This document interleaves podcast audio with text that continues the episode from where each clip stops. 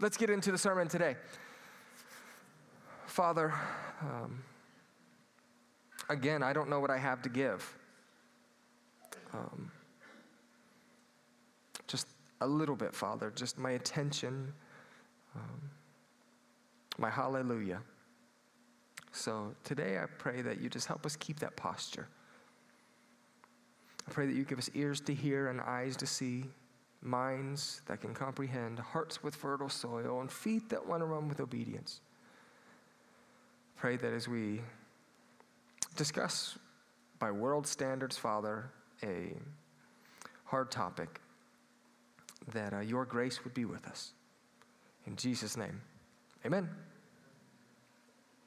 So, if this is your first time here as a congregation, we, um, we are going through the book of Revelation, and we just finished the seven churches.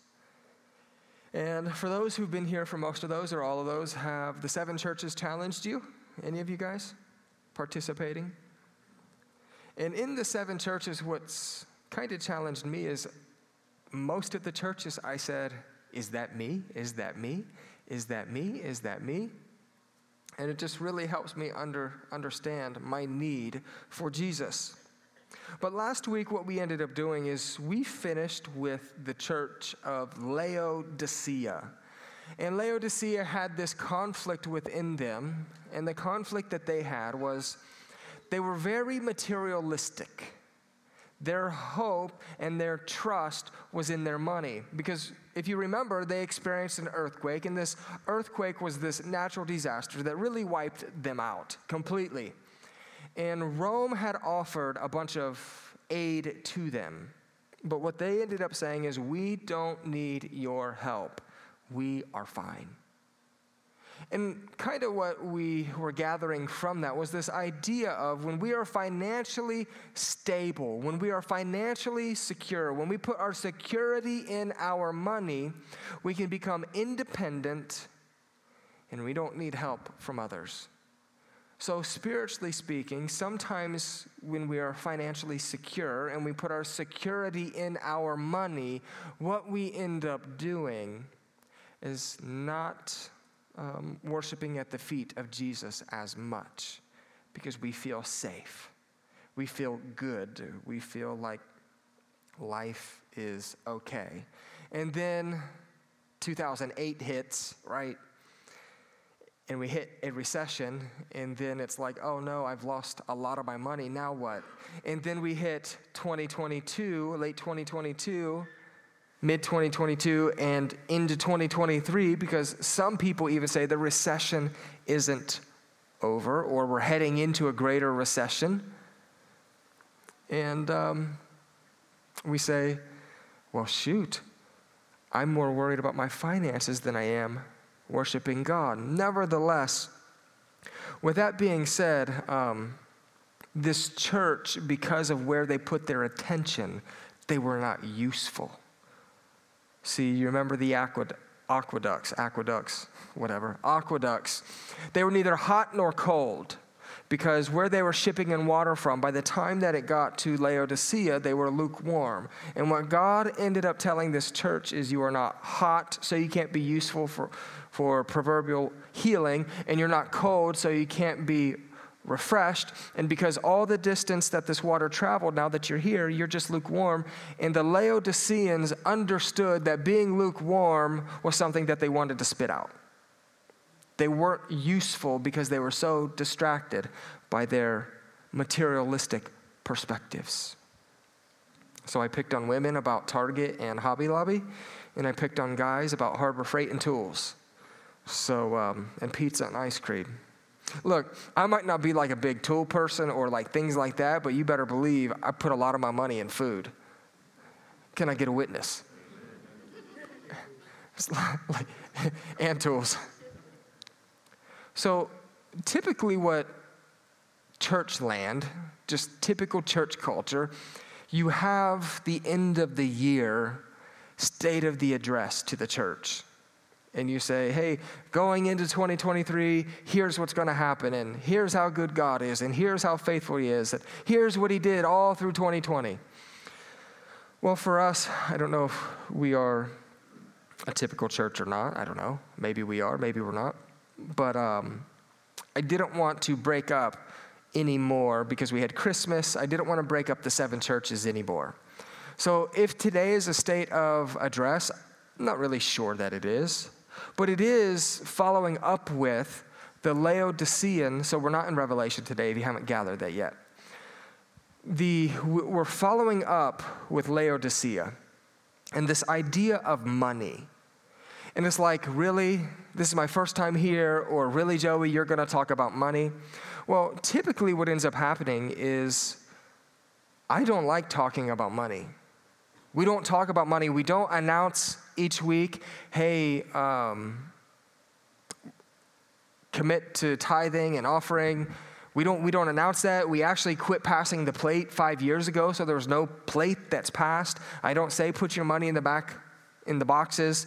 Essentially, what we say is worshipers are going to find ways to worship. So we don't even ask you guys and mention it. If it's your first time here, just come here for the next 52 weeks and you will discover that. We would appreciate that. Put me to test. So we don't talk about money, but here's, here's one of the values that we do have is if it's in God's word, we're going to preach it. Amen? We're not going to back away from that. So, though I don't like talking about money, I also don't like talking about some other things that are hard as well. I don't like using the hard words of, I don't even know, I, I, I don't even like using them. The hard words of sins, right? Adultery, premarital sex, porn, masturbation, fornication. I don't like using those words, but those words in a church need to be brought up sometime. Amen? So, I don't know what word you guys, you guys, meaning me, myself, I don't know what word I don't like the church bringing up more. Lusts and adultery and fornication or money. See, it makes us cringe a little bit when the pastor or a leader talks about a sin in our life and we say, Why you got to talk about that? Why you got to step on my toes? And I know sometimes another word we don't like is sharing the gospel, the Great Commission, because that steps on our toes, right? Because it puts us in a weird position. Well, today, we are going to talk about money, and we are going to talk about what money means within church life. So that's important for us, isn't it? If God has an agenda with our money, then maybe we should discuss it. And I think I've sugarcoated it enough that we should be ready for today. We're ready for today because it's in God's word. So the Laodiceans were focused on money. Therefore, today we're going to talk about where we are headed as a church in 2023. So, next week, God willing, right? Next week, we will, we will be starting Revelation chapter 4. So, come here for your regularly tuned in um, teaching on that. But um, as a church, there's things that, many things that we would like to do this coming year. And there's many things that we reflected on that we did last year. But through prayer, I don't have the exact number. Um, I couldn't find my email. But we have planned over, as elders, we have planned over $15,000 more than we budgeted last year. And here's how faithful God was. Last year we planned our budget. And when we planned our budget, what was the number? Was it $5? $56? We were $56 under our actually planned budget last year. Praise God. Amen? That's really cool. And I'm not saying that the elders planned it well because we didn't. What I'm saying is there was a faithfulness within the givers and there was a faithfulness in, in, in the planning. There was a faithfulness in God saying, hey, here's, here's the plans that we're blessing. We're not asking God to give us so much money that we're building additions to the church that we don't need. We're not asking God to give us money for 18 buses that we never use. What we're asking for God for this church is God, today, give us our daily bread. so that we can help feed the communities that we represent. Amen? $56, how cool. But this year, we've planned over $15,000 more than historically that we've ever, not ever, but historically within the last year brought in. So if you're wondering, well, why are you guys being dorks and doing that? Each month you can find our financial reports on the bulletin board out there. So if you want to look at them, see how money's being spent here, you can go out and look at that. But as we discussed this with the elders, one elder response was this Do we cut programs? Do we cut coffee? You're like, I'm out. You can cut programs. You cut coffee, I'm leaving. That's the only reason I come. That's the only thing that keeps me up during the pastor's sermon. we, do we cut programs? Do we cut coffee? Do we cut meals to the community? I like what we have come up with for vision and programs, period. Financially, this is not good practice to budget 18,300 more than our historical income last year. But through prayer, we believe this is where God wants us. He's got me one. yeah,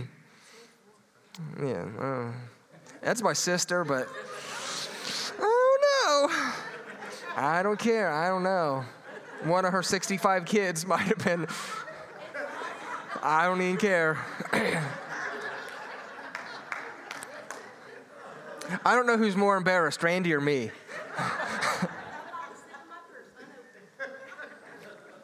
I don't know. A little bit of insight into our family relationship, right? I don't trust this pastor anymore. He won't even drink out of the, his sister's, uh, whatever. Thank you, Scott. Almost forgot about that. But through prayer as a church, we believe that God has called us to plan over 15,000 more for this year. How many of you guys are excited about that? And you guys are like, yeah, I'm really excited because I'm really excited because someone else in the church is going to meet that need. Like, that's what we're all thinking, aren't we? Like, Mark Miller's gonna, won't he do it? He'll give more. He's gonna do it. So I do ask the question though what do we cut? Do we cut giving to Delton and Fernie? Do we cut giving to Bible Club? Do we cut kids' ministry or youth ministry? Do we shut the heat or AC off? Do we quit women's ministry? Do we stop supporting Seeds of Grace? Do we not have harvest parties or Thanksgiving gatherings where we provide food for the community? Even communities that we have, like this year, we provided Thanksgiving meals to people in Springfield that have nothing to do with Mechanicsburg Christian Fellowship. But as a church, what we believe is if there's a need, we want to try to meet it. So, do we cut those things See, that's where we knew we needed to keep on this path because we don't feel called to quit any of those. We don't feel called to quit blessing and helping and leading the people of Mechanicsburg and surrounding areas to Christ. So, um, I'll share a story, and then after I share the story, we will watch a video in this idea of what we're doing. And if you guys aren't familiar, as I shared earlier, we, we have the opportunity and there's an open door, and we just keep on praying that God keeps this door open into our community. But every Friday, we're able to go in during lunch and meet with 35 to 60 kids, depending on the week. And we get a look at the Bible and read the Bible and have pizza and share the good news of Jesus. And uh, sometimes you just wonder is this effort going anywhere? And then you get to be a track coach, and there's boundaries as a track coach that you have to honor, right?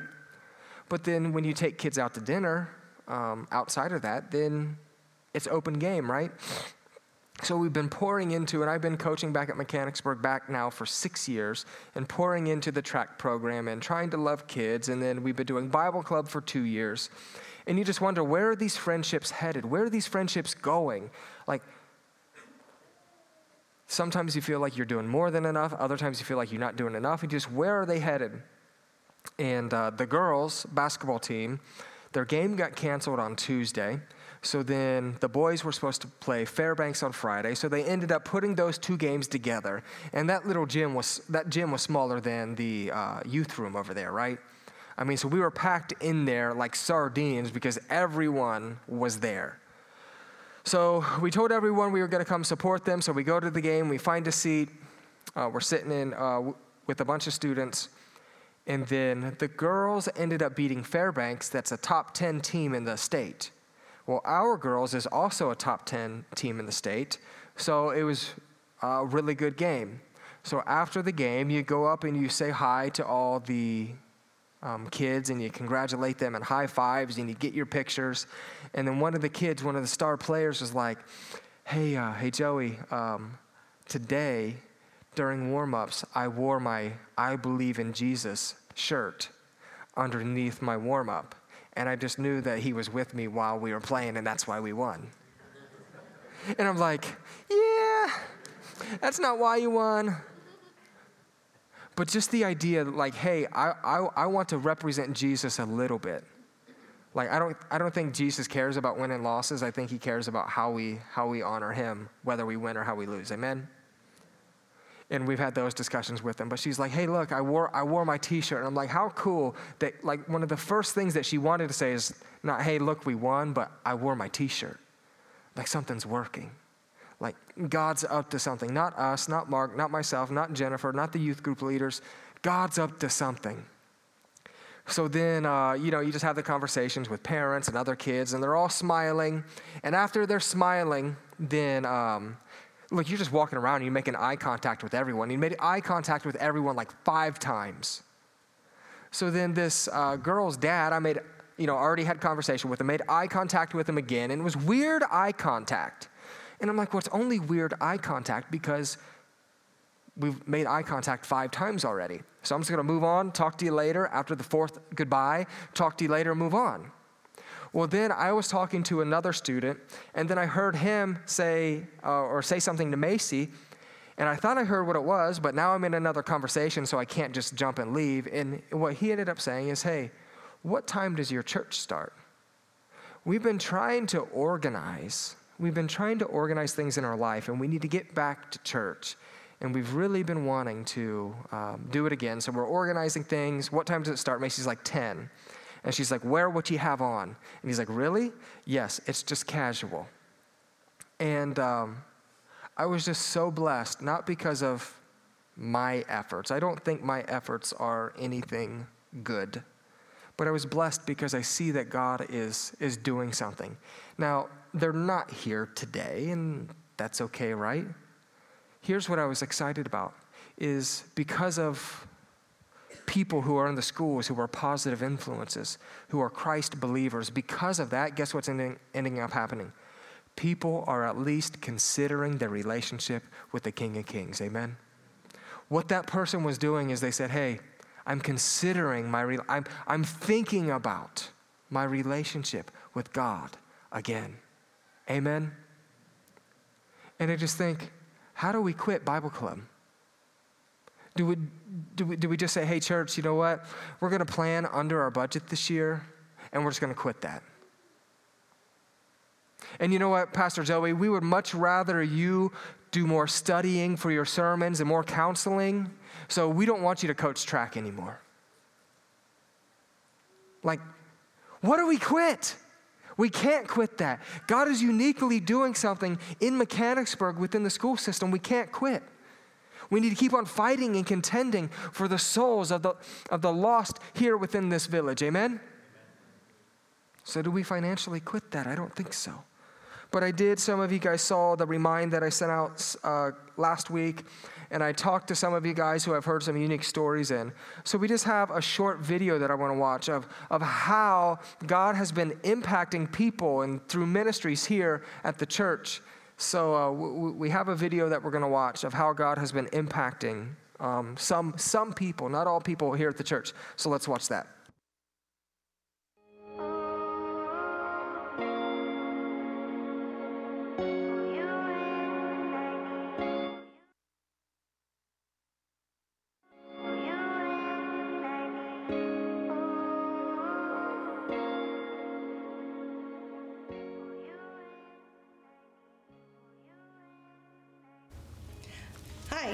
Hi, my name is Teresa Ravenstein. I've been at MCF for about 12 years.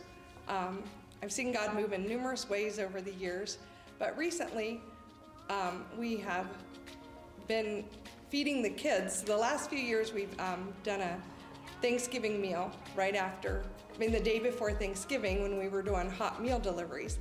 But this year we did things differently. We did a like a family style meal. Joey wanted it to be family style and have the chicken, the turkey, um, not carved, not taken off the bone, just the full effect. We went with nice table linens, nice dishes, and um, the kids. I really didn't think it would make a difference, but when um, I sat that turkey down on the table for the first table, it was amazing the reaction. The teenagers were just goofing off and being loud, and when I set it down, they just got silent and they were just in awe and so thankful for this meal and to be with their friends.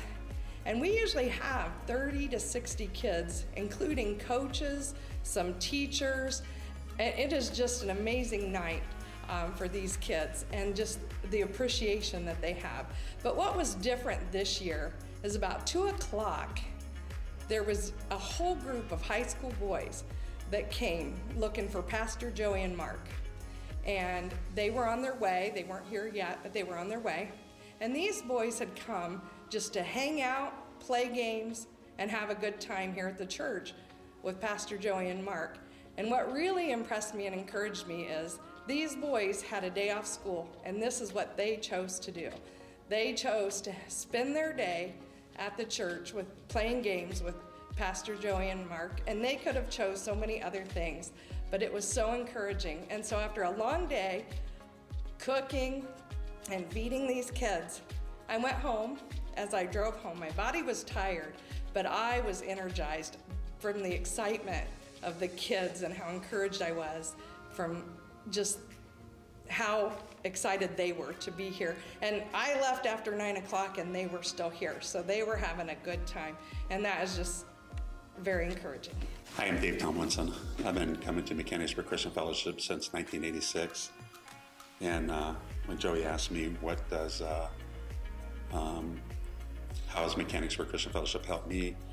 I was thinking that uh, when I first came here in 1986, if you guys remember Miami Vice, and Don Johnson, and he had his white slacks, his white shoes, his white jacket with a teal shirt.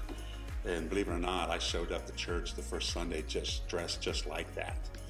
And uh, lo and behold, that, people just loved me, despite of my outer flaws. They just loved me, and then they helped me um, because where I, how I grew up and stuff like that, I didn't grow up with much love, and um, and so they really helped me um, and just loved on me all through um, my life. They just continued to love on me. Even though when I would stray left or stray right, they would continue to love on me and look to bring me back. And then the other part that I think has been really good for me is that um, MCF has given me a safe place to grow over the years.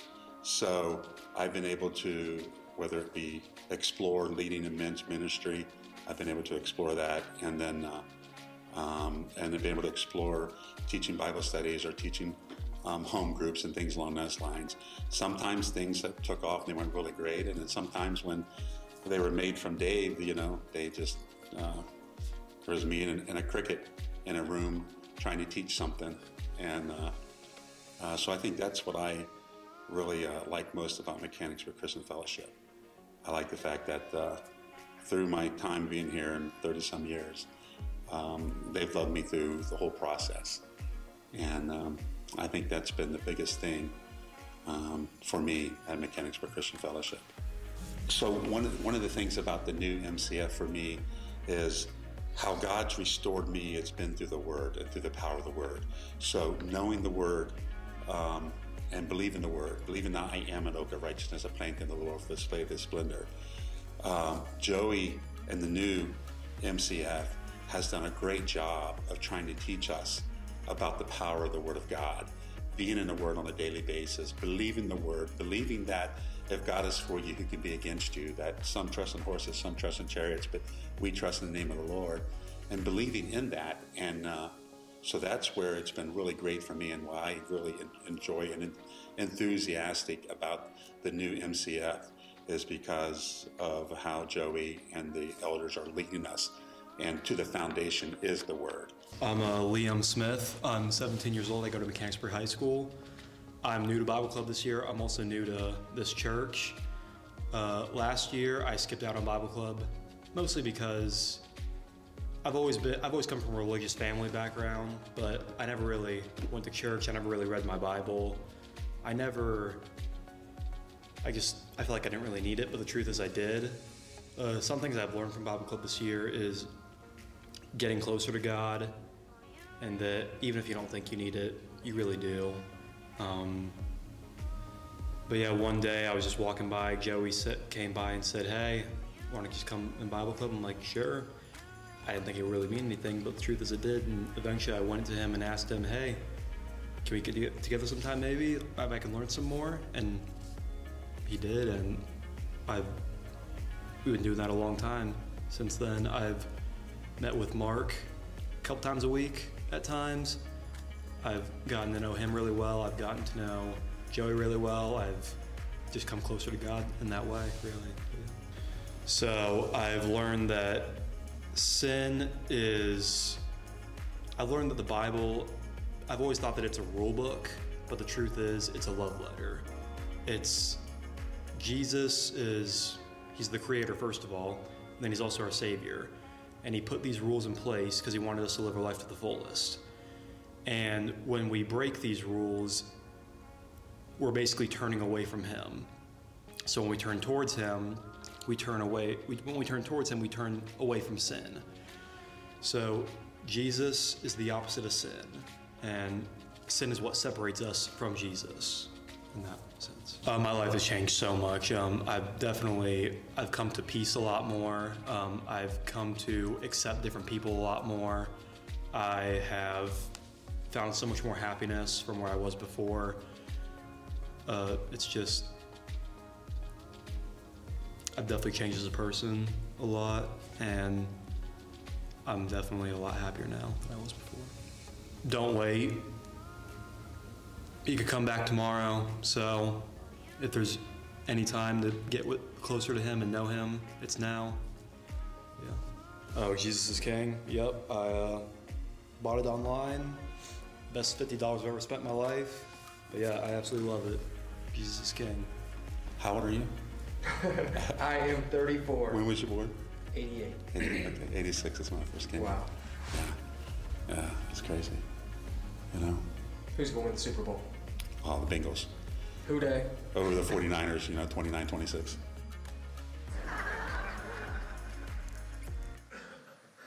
Pretty cool, isn't it? When it came to questions for Liam, those you saw the segments, right? We were just asking him in, impromptu questions and he was answering them. So he didn't have time to think about some of those questions. He just answered them. Out of the heart or out of the mouth overflows the heart. And just putting him, um, putting the pressure on him and saying, Well, what have you learned this year at Bible Club? He's able to share. You know, I always thought that the Bible was a book of rules, but it's a love story. And sin, sin is opposite of Jesus. And then he can return at any time, so get right with him today. Now, we don't know if all the young people, or even the church, if they are retaining understanding of the Bible, but I think uh, retaining the Bible first means that you can at least um, have a vocabulary. And what we see with the uh, young people right now is they're, they're developing a vocabulary to be able to voice what God is doing in their life. And it was really cool to see that out of Liam's mouth was overflowing things that he, he had been learning. Some of the things that we talked about was like week two. So it's really cool. I have one more story that I want to read. I asked um, Debbie Schaffner if she could be here, but with the snow and some, some of my planning and her planning, we just couldn't make, make it um, that she could be there. But I asked her to write me something, and, she, and here's what she said How is God impacting your life within the church, you ask? I have to say that I feel God's presence more than I can express during the worship part of the service. There are times during worship that I become very emotional and I've had my granddaughter whisper to me saying, God is speaking to you, Grandma. I've never experienced that closeness to the Lord in my lifetime. I also enjoy the service the way that Pastor Joey is able to relate a lot of the scriptures to some real life experience, making it more relatable and easier to understand. And lastly, the 365 day Bible project, the Bible Challenge, is also another way that God has entered into my life and has allowed me to learn more each day that I read the Bible. This will actually be the first time that I've ever read the whole Bible. And I have to say, I am learning more than I ever have in my lifetime, allowing God to be a part of my life. And I'm glad to be a Christian and hope that one day that I can enter the gates of heaven. Amen. We as leaders take no credit for any of this. As people, we don't take any credit, amen? When we see God moving in people's lives, we just, we just sit there in awe and say, Thank you. Why would you choose this church to be fruitful at all? Why would you choose this church to be fruitful in anyone's life? So, God, I thank you. We thank you today. This is not a bragging service. This is only to bring honor to Him. Amen? God, thank you. Thank you. If you guys thank Him, not about us. This, I've, I've, I've been in many services before where, where it felt like churches were just saying, look how good we are. That's not my heart today. If it comes across like that, please don't hear that. This is about Him, what He is up to. So I'm just so thankful that, um, that He's been up to that within our community. But we do have to get back to giving. What does God say about giving, about tithing? And we all have our opinions today, and we don't hate that. You guys like enjoyed the past 10 minutes. Now you're like, now you're ruining service. you're like, you're stepping on his glory, Joey. No, we're going to preach the Bible today. So um, I think what my perspective that I'll have to share today will surprise many of you. But Paul urges um, the Corinthian church to step up their game, their, their Christian game, by giving. Here's what he says in 2 Corinthians 8, verse 7. But since you excel in everything, in faith, in speech, in knowledge, in complete earnestness, and in the way that the love we have, and in the way love we have kindled in you. So you, you're excelling in all these things. He says, then do this. Since you're doing that, see that you also excel in this grace of giving. So do these things, but since you're doing all these things, also excel in the grace of giving. I'm not commanding you, but I want to test the sincerity of your love by comparing it with the earnestness of others. For you know the grace of our Lord Jesus Christ, that through, or sorry, that though he was rich, yet for your sake he became poor, so that through his poverty we might become rich. Amen? So the question is when it comes to giving, we have to ask how much do I tithe? Do I tithe? Do I give? What percentage? To who do I give it? So I first wanted to look at the Old Testament because many of us have the perspective that we have to give 10%. 10% is the law. That's what it's understood as. If we don't give 10%, then we're bad human beings. So, tithe is 10% or one tenth. In the Old Testament, God commands his people to give their tithe. The tithe was a requirement of the law in which all Israelites were to give 10% of everything they earned and grew. Um, yeah, everything they earned and grew to the tabernacle or temple. In the Old Testament, people would have brought more than 10%, though. It wasn't just 10%. In the Old Testament, there were multiple tithes. There were three different tithes that uh, we're going to talk about. And the first tithe was the Levitical tithe or the sacred tithe. And we could see this in Numbers 18, verses 21 and 24. But this tithe was given to the Levites and the priests for their service to the temple and the congregations in the Old Testament. So there was the Levitical tithe, right? There was also the tithe of the feasts. You find this in Deuteronomy 14, verses um, 22 through 27. For the sake of time, we're not reading them, but you should note them so you can make sure that what I'm preaching is factual, correct? So, the tithe of the feasts. The second tithe was dedicated to the good of man himself for a vacation, and specifically a vacation with a God intention. So you go on a vacation to go spend time with God. So there was the tithe of feast. And then, third, the tithe for the poor. Deuteronomy 14, 28, and 29. The third tithe was for the poor. According to uh, the text in Deuteronomy 14, this tithe was given only every third year. As the text state, the produce had to be stored in your towers for the Levite, sojourner, fatherless, and widow. I think it suggests that the distribution was not left to the individual, but was a community project to which everybody had to contribute. This tithe, therefore, was for the neighbor. So, again, we've often thought that tithing was only 10%, but if we look at the Old Testament, it appears that tithing would be closer to 23% or 23.5%. So if the standard within the church was to say, hey, you need to give 23.5%, how many of you guys would, have, would be happy with giving 10%?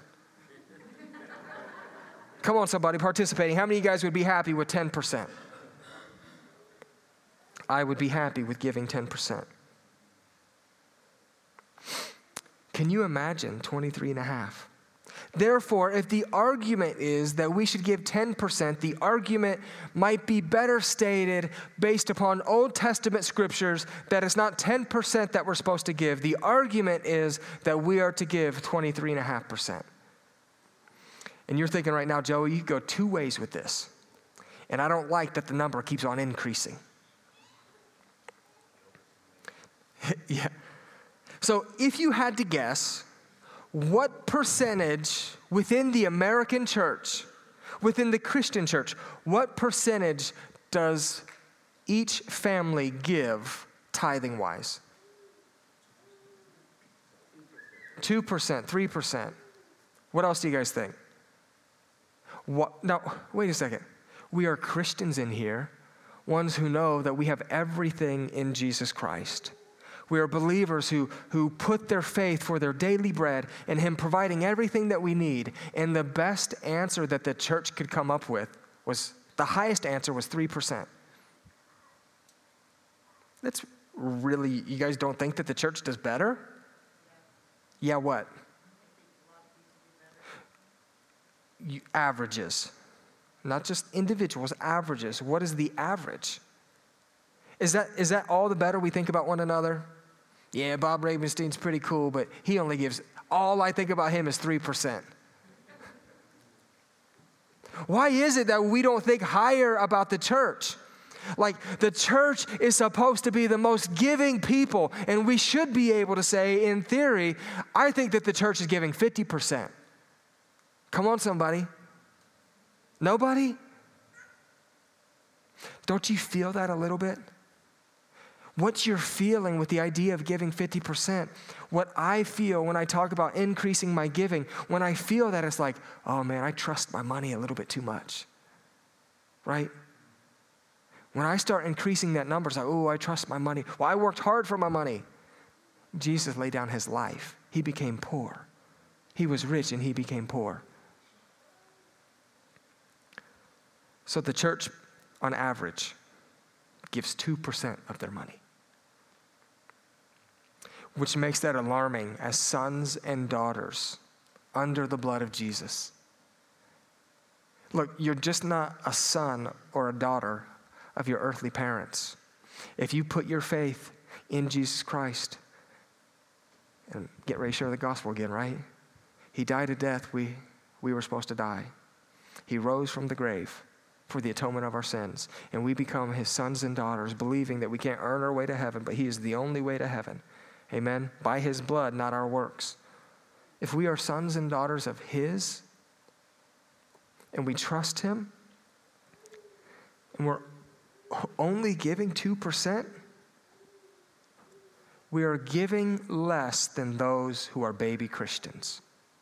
You and I have the blessing of having Jesus live inside of us. Amen? Amen? Jesus gets to live inside of us. So Jesus is living inside of us, and he actually says, Hey, look, you're born again, and not only are you born again, I'm living inside of you, and now you are a new creation. So you and I, we're no longer these baby Christians of the Old Testament. And what I mean by that is, baby Christians in the Old Testament didn't get to have Jesus living inside of them, they had to go to a temple, they had to go to a tabernacle.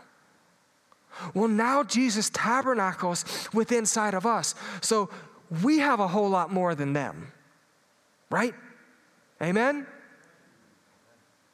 We don't have to go to a special place. Everywhere we go, as born again believers, He's with us. We are no longer, we no longer have to be Christians on milk. We get to be full grown, mature Christians eating meat because He tabernacles within you and I. So, baby Christians in the Old Testament were giving 23 or 23.5% to a God, to Jesus, that they didn't even get to have tabernacle in them. But yet, He gets to tabernacle in you and I. And collectively, as a global Amer- or global or national church, American church, we give 2%. It's kind of sad, isn't it? Why isn't it that people that carried and possessed the Holy Spirit within their being would give more than that? So, what are most people trying to do? What are, what are we trying to accomplish? And this is the shortened version of the sermon that, you know, I could preach, but what, what are people trying to do? We're trying to make more money. We're trying to give from what we have left over. Here's the house I want. Here's the car I want. Here's the appliances I need. Here's my food budget. And then after we plan our food, our house, our car, and everything else, then what do we do? We come back and then we say, well, here's how much I can give. And then retirement gets put in front of that as well. What God wants is for us not to give after we after what's left over, right? So we we make more money, that's what we want to do. We want to give from what we have left over. We want we want to give so that we can write off and that number keeps on raising so it's harder to reach. We want to uh, we want to give their percentages so that they can control the rest of what they do. So we want to we want to give our 2% or our 5% or our 10% or our 15%. We want to give that so that then we can say with the rest of the money, God, I gave my 10%. So since I gave my 10%, I get to do with the 90 what I want. I've been there. If I give this, I get to choose what I want to do with everything else. And actually the fact of the matter is it's his money. He gets to choose every penny. Amen. So, um, yeah, so in an intimate marriage, it doesn't work that way. You don't say, I'll give you this so that I can do whatever I want. Most people are trying to store up wealth. Now, knowing that this is a sensitive subject, I know that there seems to be a balance, right? There has to be a balance. Now, biblically speaking, would I be wrong if I told someone to uh, give up everything and follow Jesus? Biblically speaking, I wouldn't be. Sell everything and follow him. You couldn't come to me and say, hey, that's irrational, because the Bible talks about selling everything and following him. Now, is that the only thing that the Bible talks about? Certainly not. So there is a balance. So don't hear me saying, well, the pastor told me if I'm not only giving all my money to the church that I'm a bad believer and I'm not following him. I'm not saying that. God wants us to have eyes outward and to trust him to provide though. So what do we do? What is the, so what do we see in the New Testament? So the Old Testament, we saw 23, 23.5%. What about now in the New Testament? Here's something interesting. Almost half the parables in the Bible relates to money. Almost half. Money is talked about more in the New Testament than heaven and hell. Money is talked about more than prayer in the New Testament. Hundreds of verses in the Gospels deal with money. What you're feeling right now is because money is not talked about. What you will not hear me say is name it, claim it. You won't hear me say buy this or buy that, or the more that you give, then you'll get Lamborghinis and bigger houses. We're not going to preach prosperity here. We're just going to preach truth. Amen? And money is a conflict within the church. So as we teach about tithing today, if, if, if you up your game in tithing, I'm not promising you anything. Not promising you a better seat at church, though the front row, other than over here, is open. You can come whenever you want. These are not reserved seats. We're not promising bigger houses, health, wealth, security, heaven, anything. What I hope as we look through Scripture and the idea of money is what we're able to do is we're able to say, hey, I do trust money a little bit too much. And maybe I'm not giving the way that I should. So, God, I'm going to, by faith, trust you more. And then, you know what? When you trust Him more, what does that do? You build a better relationship with Him. Amen? So, in the New Testament, hundreds of verses in the Gospels deal with money. So, we have to look at what culture did Jesus create around money with his people. Here's um, part of it is give from your first fruits. 1 Corinthians 16. On the first day of the week, each one of you should set aside a sum of money in keeping with your income. On the first day of each week, each of you, so all of you, not just some of you, on the first day of each week, of every week, each of you should set aside a sum of money in keeping with your income, saving it up so that when I come, no collections will have to be made. So Paul is saying, hey, look, set aside your tithe and your offering so that when I come, like we don't, we don't have to waste time doing this. Set a principle and a discipline that you're going to put this money aside. Just put it aside for the church first. So the first thing that you do with your money is not go buy the new car, the new TV, or whatever the new thing is you want. The first thing you do with your money is set it aside for his kingdom. Proverbs 3 9. Honor the Lord with your wealth, with the first fruits of your crops. The first fruits of your crops. Not the leftovers, not the little pieces, the first fruits. Tithing is out of our first fruits. Tithing and giving to God should be out of our first fruits and not our last. Therefore, when we make a budget, it should be this is how much I'm giving to God, and this is what I have left. Not this is Yeah, so we plan it. This is what I'm giving to God, and this is what I can live off of. Not, this is what I'm living off of, and this is how much I give to God. Amen? I know most of us have not planned our lives that way because what ends up happening is not that I'm doing this right, don't hear me patting myself on the back, but a lot of preachers or teachers have taught money in such a prosperity way that people get offended by it or then they die to it because they've given their money in hopes of something and they never got that. Or people are like, he's preaching a false prosperity gospel. So God gets the first of whatever you have. The next principle that we see that Jesus, through his word, um, says is give cheerfully, not under compulsion, as you are able. So I'm not sure it's about the percentage that we give. Like, now you're preaching, baby. Now you're preaching. That 2% is good. I'm not sure it's about the percentage. Mark chapter 12, 41 through 44. Jesus sat down opposite the place where the offerings were put and watched the crowd put their money into the temple treasury. Many rich people threw in large amounts, but a poor widow came and put in two very small copper coins, worthy only a fraction of a penny. Or, sorry, worth only a fraction of a penny. Calling his disciples to him, Jesus said, I tell you the truth, this poor widow has put more into the treasury than all others. They gave out of their wealth, but she, out of her poverty, put in everything, all she had to live on. Amen.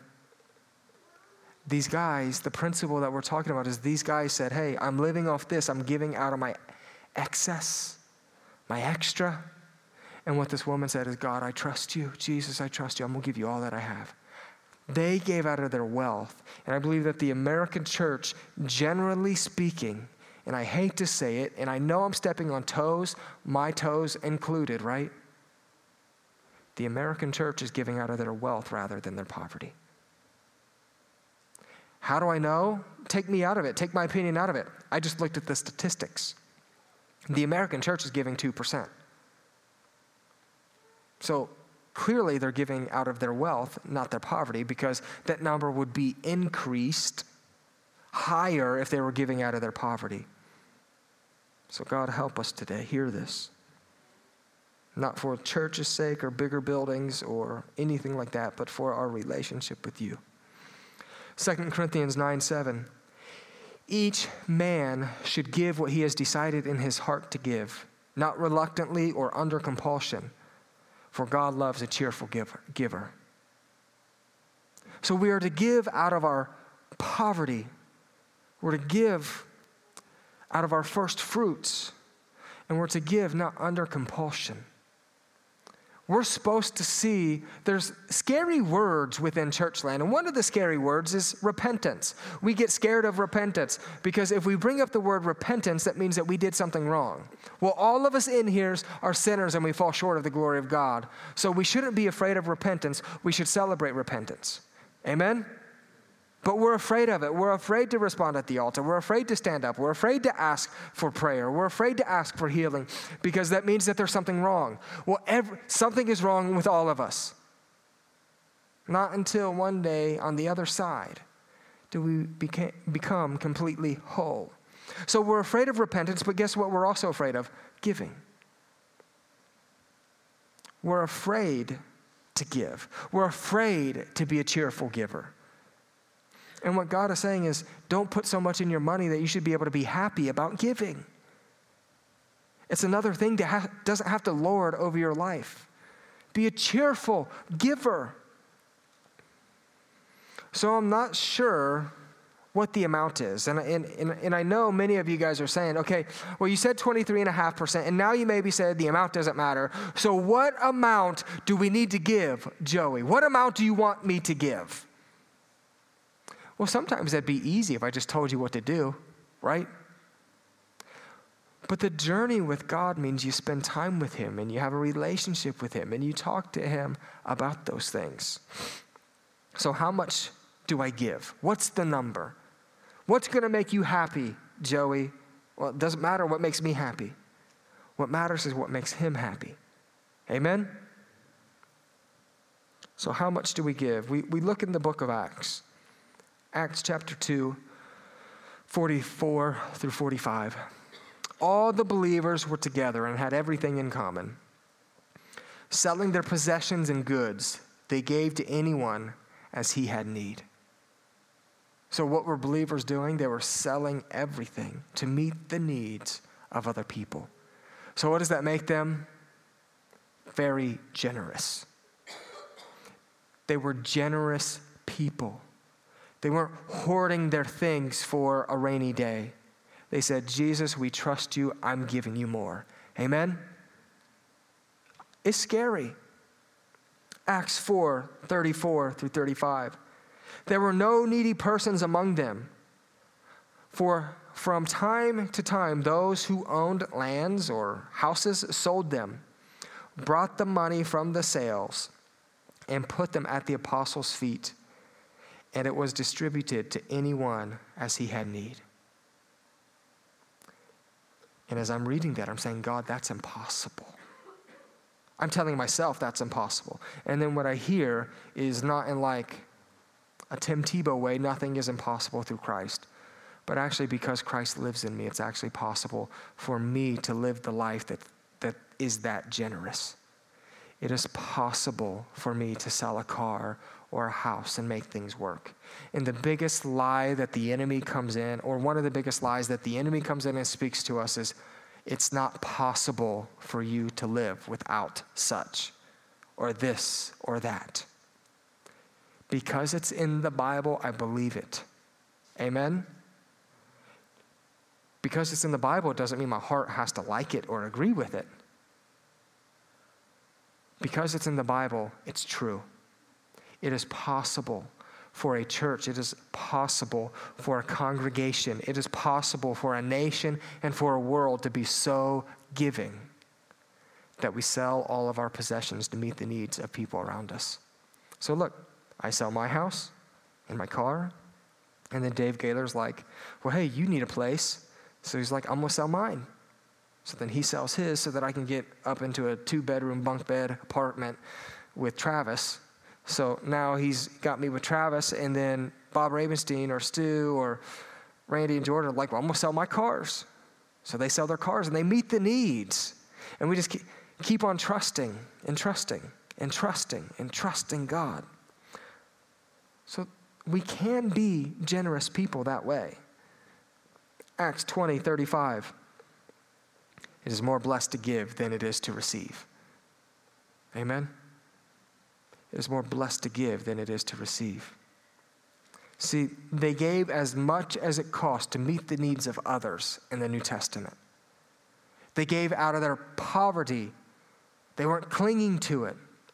Because wisdom would say if you only have two pennies, don't give it away. Only give out of the excess, the overflow. But wisdom before God is God, I'll give you and trust you with everything. Do you guys trust God with everything today? See, it seems as if the church only trusts God with the new job promotion. We only trust God with the bigger house or the better house. We only trust God with the new car. Why don't we trust God in the poverty for our last two pennies? And I'm not asking for your last two pennies today. I know that preachers can get you all emotional and then ask for your last two pennies and how many people have came up and gave their last two pennies out of a emotional response rather than a response to God right I'm not asking for your emotional response to the message today, but it's better, uh, more blessed is it to give than to receive. So they, they were willing to meet all the needs. See, in the New Testament, God doesn't set the standard of giving 10 to 23% because He actually wants His people to be willing to lay it all down. We don't hear Jesus in the New Testament. We don't hear the apostles saying, here's the percentage that you should give. Because what Jesus says is he wants everything from you. God wants our heart to trust him with everything. He provides for the birds, the animals, the grass. How much more does he want to provide for you and I? Amen? He wants everything from you. Everything. And I go back to Second Corinthians as we wrap up. But since you excel in faith, in speech, in knowledge, in complete earnestness, and in love we have kindled in you, see that you excel in this grace of giving. I am not commanding you, but I want to test the sincerity of your love by comparing it with the earnestness of others. For you know the grace of our Lord Jesus Christ, that though he was rich, yet for your sake he became poor, so that you, though, so that through his poverty might become rich. So that through his poverty you might become rich. So the example that Jesus set was he's willing to lay down his life. He became he was rich and now he became poor for your betterment. And what the standard is he set that he sets is are you willing those who are rich and we're all rich you're like well i don't have any money the average salary in the world is $2 a day that though you are rich are you willing to lay down your life for others for others so what example did jesus set that though he was rich he became poor for others sake and I believe that is Jesus' true heart for giving. That we will be willing to lay down everything for the sake of others. There's no age limit either. There's no age limit of, well, once you hit 35 and you have your mortgage, or once you, once you turn 12, then you can start tithing. Little kids can start tithing on allowance. I mean, like, I know it's kind of funny to think about, but wouldn't that be like just the pure heart of a little kid saying like i made 750 this week so i'm to give god whatever i agreed upon and parents are like now wait a second that got taxed multiple times and now you're giving away my money there's no age to tithing and guess what you don't out age tithing either so do we need to tithe Yes, we do. It is a core competency for the church. I see it. It has to happen. It is an expression of our love and trust of God because He is the one who gives us power to make wealth. Giving to God also benefits eternal things. When God gives you more, it isn't to increase your standard of living, but your standard of giving. Amen? I, just know that most of the time when people get the promotion, it's like, nah, if I keep on at this rate, then one day my dream house will come. Or look what else I can afford. Anyone ever been there? Come on now. We've, we've, we've all been there. Man, I got this promotion, I got this bonus, now look what I can do. And my heart has to shift from that. How do I increase my giving rather than just my living? And you can do them both at the same time, so don't hear me being critical, right? You can increase living and giving all at the same time. Francis Chan once, um, he was increasing his giving, and um, essentially, he felt like God told him one year, You're going to give away $50,000. And he said, God, I don't even make that at the church. How am I going to give away $50,000? But he, by faith, was just trusting God that he's going to give away $50,000. So what he ended up doing is he trusted God and he gave away $50,000. His wife was working at that time. He gave away $50,000 that next um, year, he wrote this book called Crazy Love. Crazy Love gave him over a million dollars worth of money. And what was funny is after he gave away $50,000, he felt like God told him he was going to give away $150,000 the next year. So after he wrote Crazy Love, guess what he did? gave away $150,000. Amen? So we can't outgive God. And I'm not saying that if you give more, that you're Francis Chan and he's going to give you more. I'm not saying that at all. He might, he might ask you to give more, and you might need help getting food. And he might want you to be giving so much because he wants the body to work together and learn how to help one another. Amen? So, yeah, he doesn't give to increase our standard of living, but our standard of giving. We don't give to meet out of a requirement. We don't give to get, um, we don't give to get, or we don't give to get noticed. We also don't give to be loved more by God. So, what is a good starting place? Joey, what is the number? How much should I be tithing? Just give me the biblical number, what it is, and we'll do it. And again, I don't believe that, that there is one because what Jesus asks, asks of us is for us to give everything. So the good starting place is this give because you believe in the goodness of God and out of a, a desire to serve His purpose and advance His kingdom. Give out of your first fruits, not what you have left over. And when you give, be consistent in it, be non negotiable in it. I understand, and it's okay, and thank you, Jesus. Giving will increase this week. Good. I just, I, I don't want giving to increase because we get more money in, we, we get to meet our budget maybe. I want giving to increase because you've agreed with God and your relationship is growing with Him and you trust Him more. So be consistent in it. Let your yes be yes and your no be no. You can't outgive God. And when you give, be glad about it. Be willing to lay down everything for Him. So pray this week and ask God for a number by which you are supposed to give. And there is the question hey, Joey, um, I give to this 501c3 and I give to that 501c. Is that tithing to the church? I believe scriptures talk about tithing to the church. I believe scripture also talks about being generous and giving to other organizations. So be careful with saying, well, I give whatever. People always come back to, I want to start at 10%. Be careful saying, well, I give 3% to the church, 3% to that organization, 3% to this organization, and 1% to that organization, and that's my 10. Don't do it that way.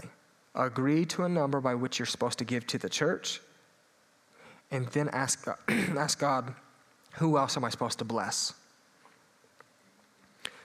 Finally, yeah, pray this week and ask God for a number. And then um, 2 Corinthians 9, 6 through 7. Now, this I say he who sows sparingly will also reap sparingly, and he who sows bountifully will also reap bountifully. So, am I saying that if you sow money, you're going to get more money? No, but maybe if you sow more money, we're going to see more kids in Mechanicsburg come to Christ. Maybe we're going to see more prison ministry or seeds of grace flourish, or Delton and Fernie be able to meet more hospital bills as they're dealing with um, cancer, or kids um, coming to nights of worship, or women having their fun days, or men's or men going hunting, fishing, and eating beef jerky, but the random guy coming and coming to know Christ. There's so many things that can happen. So I just wanted to let you know for probably like my twice a year announcement is here at the church, there are a few ways for you to give. We do not pass the plate. Uh, as you notice, we don't rarely bring it up. But you can go to our, our website, www.mcf online.com. And um, in the far right, there's a giving tab, right? So you click the giving tab, and then you can give by credit card that way, or debit card, whatever kind of card. Just not Chipotle gift cards. We do not accept those. The system won't, won't take it. So it has to be some kind of, or Panera or Starbucks, it, it, it just won't. So um, has to be your card, you put it on there, and um, yeah, so that seems to be the easiest. But on there, what you can end up doing is you can sign up for a one time donation or you can sign up for a reoccurring donation. What Macy and I do is we agree upon our amount and then the frequency that we're going to do it. And then what we do is we just lock it in. God, for this next year, here's what we believe you want us to give. So here's what we're going to give. We lock it in, we're done with it. So then every two weeks it comes out. And um, our yes was our yes. And then now, when money gets tight, it's like that comes out first. So, actually, the way that the system works here is it seems like tithe literally the way that we have it set up, set up, I get paid, and then tithe is already processing for me. And um, so it's literally out of the first fruit. So every other week it comes out. And then the way that I do it is if you set it up to reoccur, there's a fee that you have to pay. Like, you're not paying for the reoccurring fee, you're paying for the transaction. So they end up charging you for the transaction. So then what ends up happening is if if you pay 100 bucks, then what is the fee? Whatever the fee is, let's just say it So the ACH, yeah. So essentially, I know just basic numbers. Sorry, I don't have them. Right? You're like, you won't be sign up for tithe, then you don't even have the numbers. So essentially, if you pay hundred bucks, then you you would pay three dollars and fifty cents, and then the church loses that money. Right? They take that for the charge. So, or what you can do is you can set up your bank account, and then it will only take like 35 cents now. 30 cents. So it used to be 25, now it's 30. So now you set up your bank account. Every transaction that you ever make, it'll only take 30 cents out, and then we're good. So you can sign up online to do that. We also have the boxes at the back of this room. And there's also an option to text to give. So um, I know most of you will not use that, but if you wanted to text to give, you could text the number 84321, and then you could put in in the subject line any amount, so a million dollars. We'll just start there. Living out of our poverty, right? Money I don't have. So a million dollars, you type in one milli, and then what ends up happening is it'll send you a text back, and then you would just click Mechanicsburg Christian Fellowship and follow it. So those are ways that you can give here at the church I think the best way to give is um, online. It's easily tracked. You can look at all the money that you have given each year. It creates an account for you. You can print off your receipts. It's easily documented. And then, if you don't want to give that way, I mean, we accept cash and check. There's giving envelopes if you want that tracked so that at the end of the year you can write that off. So, you guys okay with the giving, tithing sermon today? You coming back to church next week? I stand on God's truth, so if you're not here, please let's get together and wrestle some more. I encourage you, I encourage you to pray and ask God how you can regularly give. And I think the best way to do it is to agree to it and then sign up for auto deductions online because it means that your yes was your yes. You have to make, if once you sign up for auto deduction online, you have to make that tangible decision to get on there and delete everything off. Right? You have, you have to say, I'm done tithing, I'm out. So you have to get on there. Now, if you just say to yourself, hey, I'm going to, I'm going to give insert number every week, well, some weeks you forget. And then the next week you're like, I'm not going to make it up and then you start your yes is now a no. So, either way, God, we thank you. We thank you that you ask us to give everything. And we understand that we can't, but you help us meet that need. So I pray that um, we would hear clearly this week of how you want us to trust you rather than trust our money. Thank you for just the fruit that you've been producing here within our lives. There's so much more that I've heard throughout the past couple weeks, Father, and we thank you for that. We love you. May we uh, walk out of here worshiping you. In Jesus' name, amen.